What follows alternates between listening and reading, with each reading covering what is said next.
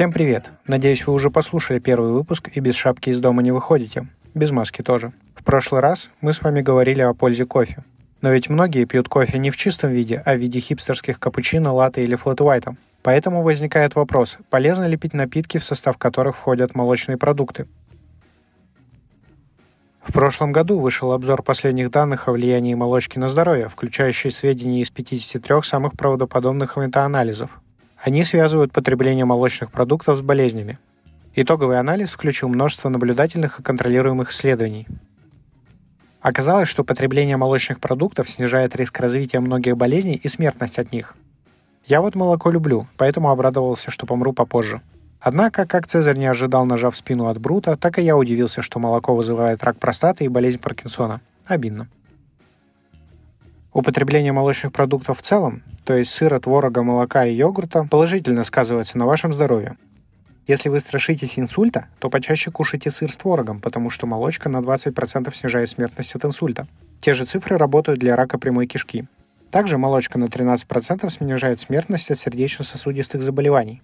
При этом заболеваемость всем этим ужасом снизилась на 10%. Напомню, что предыдущие цифры относились к смертности.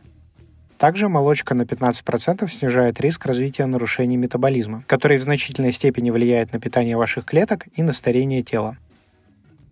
Употребление самого молока почти на треть снижает риск развития нейродегенеративных заболеваний. Так что если вы хотите остаться в здравом уме и трезвой памяти, лучше пить пару стаканов молока в день. Также молоко снижает на четверть риск развития нарушений метаболизма. Для всей молочки эта цифра гораздо меньше. Употребление молока также значительно снижает риск развития рака кишечника, груди, прямой кишки и почек. Поэтому, если вас пугает химиотерапия, используйте профилактику молоком. Также молоко снижает на 5% риск развития сердечно-сосудистых заболеваний, которые являются основной причиной смерти мужчин по всему миру. Если вы любите сыр или йогурт, то вам повезло, ведь эти продукты на 15% снижают риск развития диабета второго типа. Также они крайне положительно влияют на сердечно-сосудистую систему. Употребление сыра или йогурта снижает на 10% риск развития заболеваний данной системы.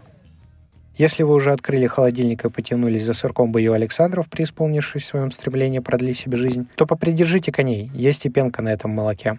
Простите, если вы ели. В некоторых статьях были найдены данные о повышении риска развития болезни Паркинсона на 40% при употреблении молока и сыра. Для йогурта такого эффекта не обнаружено. В предыдущем выпуске мы выяснили, что потребление кофе снижает риск развития болезни Паркинсона. Возможно, эти два эффекта нивелируют друг друга, и суммарный риск поймать Паркинсона не изменится. Также некоторые данные указывают на повышение риска развития рака простаты на 10% при употреблении молочки.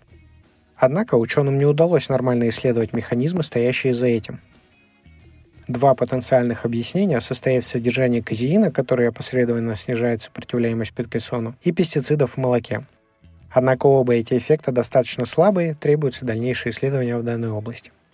Но хватит о плохом, вернемся к положительным эффектам.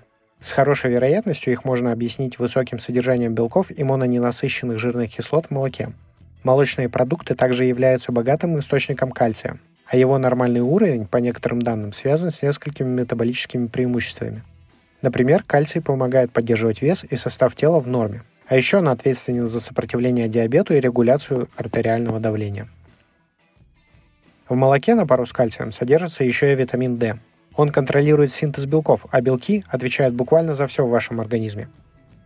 Витамин D также снижает уровень лептина. Если кто не в курсе, это гормон, который регулирует аппетит.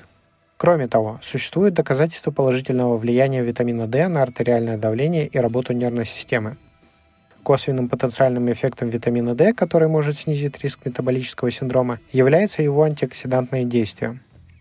Антиоксиданты, как известно, останавливают воспалительные процессы и вообще продлевают ваше бренное существование. Так что пейте дети молоко, там витамин D. На все эти результаты так или иначе воздействуют генетические и географические факторы, а также способ обработки молока и жирность молочных продуктов. Например, Канада и США используют высокотемпературную быструю пастеризацию, которая дешевле и эффективней, в то время как в Европе используется пастеризация с ультравысокой температурой, которая нагревает молоко еще сильнее, но его потом можно дольше хранить.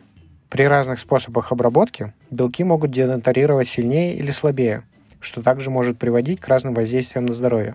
Как видите, даже такой, казалось бы, незначительный эффект, как температура пастеризации, может оказывать влияние, хотя подобные эффекты напрямую не исследованы.